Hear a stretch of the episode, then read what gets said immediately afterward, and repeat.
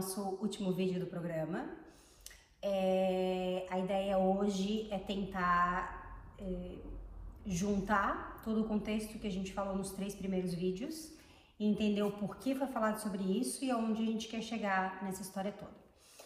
É, segundo sutra, né, o primeiro, primeiro capítulo, o primeiro sutra, Patanjali fala Atha Yoga Anushasanam. Né? Agora começa o yoga.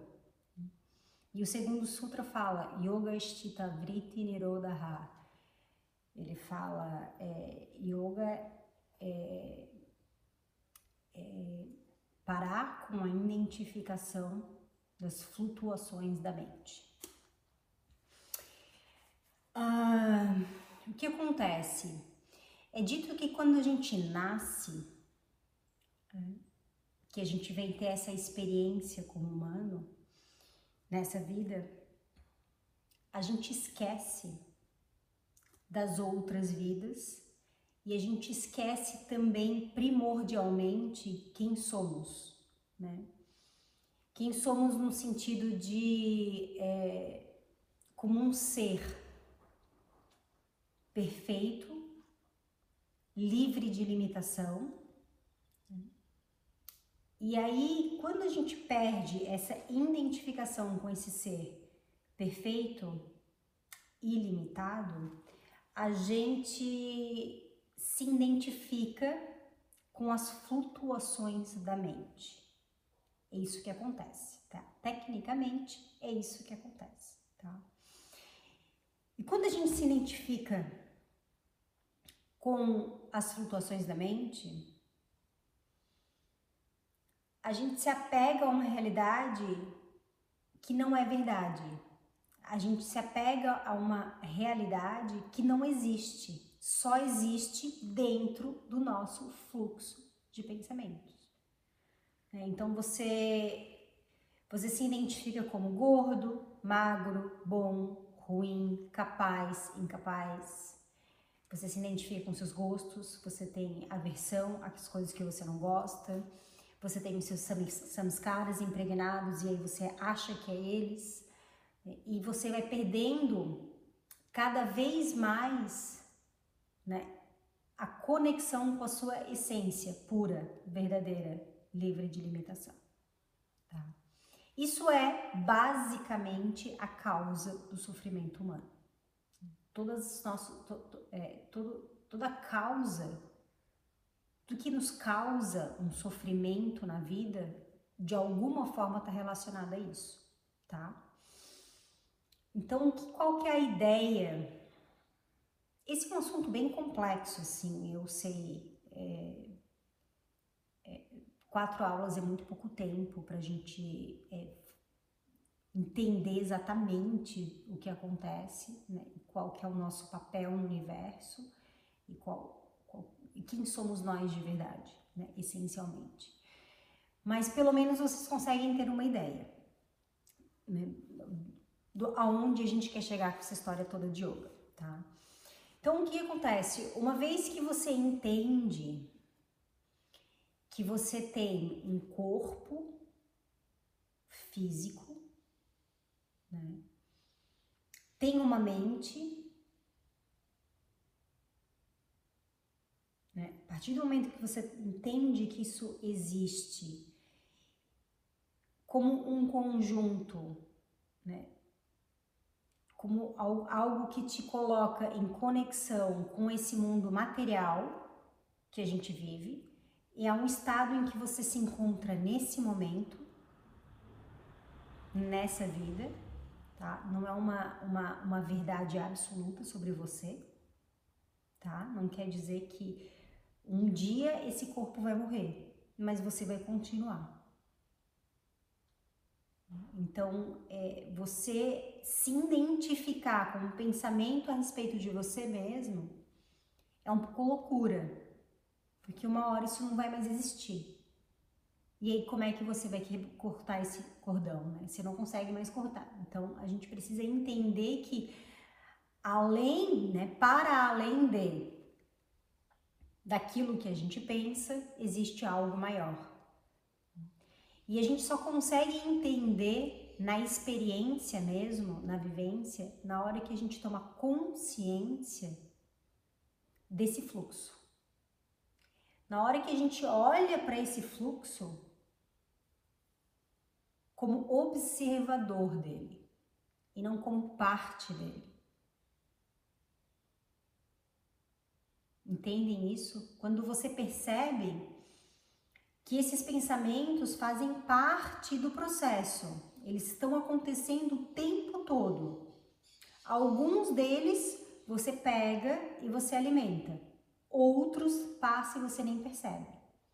Esses que você pega e você, você alimenta, o quanto você se identifica verdadeiramente com eles? Quanto você se identifica com a ideia de eu sou gordo ou eu sou magro? Ou eu estou gordo ou eu estou magro? Eu sou uma pessoa boa ou eu sou uma pessoa ruim?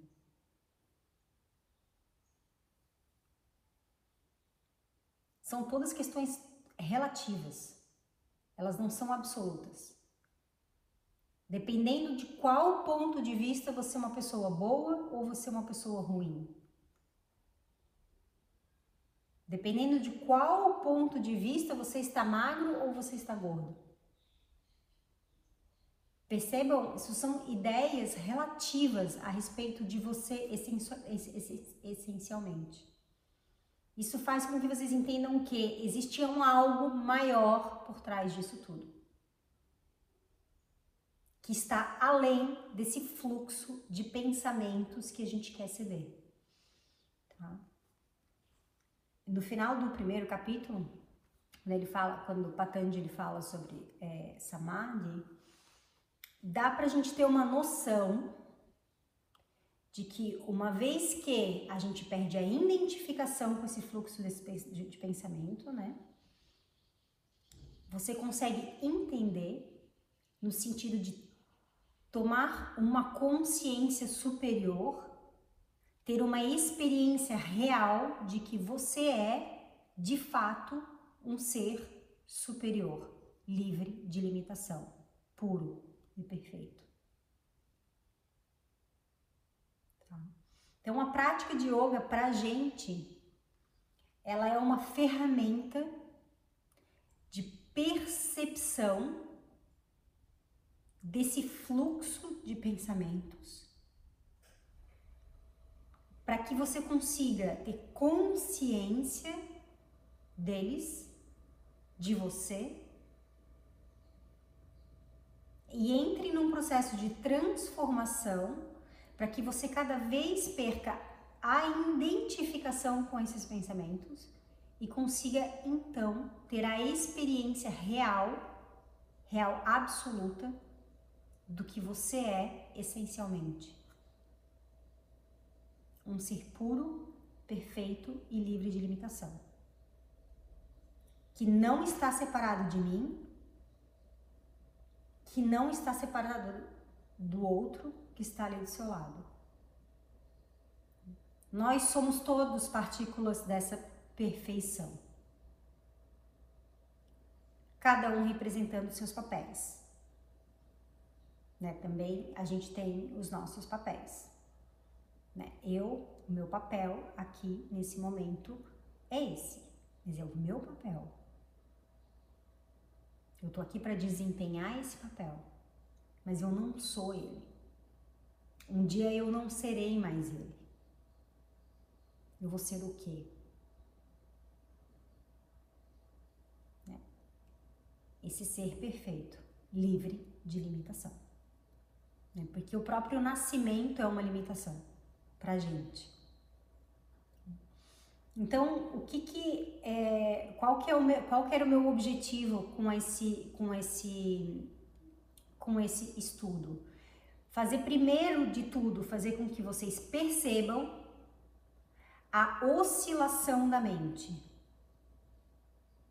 né? a relação dela com o nosso corpo físico, né? de acordo com os nossos samskaras, os nossos vasanas. Né? A oscilação das nossas vontades, todo o processo de sofrimento que a gente gera pelo, pelo fato de é, satisfazer os nossos desejos ou não, e pelo fato de se apegar àquilo que a gente acredita que a gente é. é e todo esse, esse essa identificação ela é a constante causa do nosso sofrimento. Se a gente não tivesse essa identificação, envelhecer, por exemplo, não seria um problema. A gente torna um problema, né? Pelo menos a maioria de nós torna o processo de envelhecer um problema. É quando a gente não aceita ruga, quando a gente não aceita a debilidade do corpo, quando a gente não aceita que um asana já não é mais possível, quando a gente se apega a uma performance que já não, não é mais possível, né? E, é, e assim, o envelhecer é um processo que a gente não consegue segurar. Não tem como segurar. Você está a cada segundo um segundo mais velho. E cada segundo mais velho quer dizer que o corpo está um segundo a mais debilitado pelo processo do envelhecimento. Agora tem umas outras coisas, você está mais maduro, você tem mais experiência, você tem mais vivência, você lida melhor com as situações.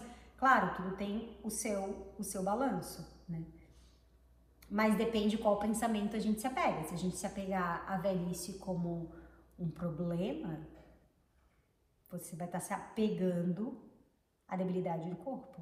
Né? Se você se apega à velhice como algo é, relacionado à maturidade, à experiência, à vivência, e você está se apegando a uma outra coisa um pouco mais saudável. Né? Depende daquilo que você, que você se apega. Os dois são pensamentos que você tem e que você decide alimentar, né? Qual que é o pensamento que você vai pegar hoje? Porque também uma hora o corpo envelhece, ele acaba e o que que fica por trás? É aonde a gente quer chegar, é onde a gente consegue, é onde a gente quer é, é, acreditar que a gente chega com consciência, de uma forma saudável e aberto a isso, sem sofrer, sem gerar sofrimento. Tá? Então, resumindo, é... o processo de identificação que a gente tem com a nossa mente no sentido do eu acredito que eu sou uma coisa que eu na verdade não sou, é a causa primordial do nosso sofrimento. Todos os pequenos, todos os conjuntos de sofrimentos que a gente tem na nossa vida, tá? Eles vêm muito atrelados a isso. É muito, eles estão muito relacionados ao que a gente acredita que a gente é como ser humano. Tá? E a gente acredita que a gente é esses pensamentos porque a gente não tem consciência que a gente é um ser superior a eles. Tá? Então, resumindo esse nosso estudo, o que, que a gente quer é ter consciência desses pensamentos, ter percepção da oscilação deles aqui dentro. Porque uma vez que a gente tem consciência, que a gente percebe, a gente entende que é só mais um pensamento a gente entende que é só mais uma bobagem que passou ali. Ou só mais alguma coisa que você precisa resolver. E tudo bem. Não é você. Tá? Se vocês tiverem alguma dúvida, eu estou à disposição. Esse módulo do Teoria e Prática termina aqui. Semana que vem a gente começa um novo ciclo, né? Tem uma apostila, tem um, uma, uma nova é, proposta de estudo. Então, se vocês tiverem alguma dúvida sobre esse vídeo ou sobre os vídeos anteriores, eu estou totalmente à disposição. Pode me escrever, mandar mensagem, fiquem à vontade. É isso, gente. Muito obrigada e até a próxima.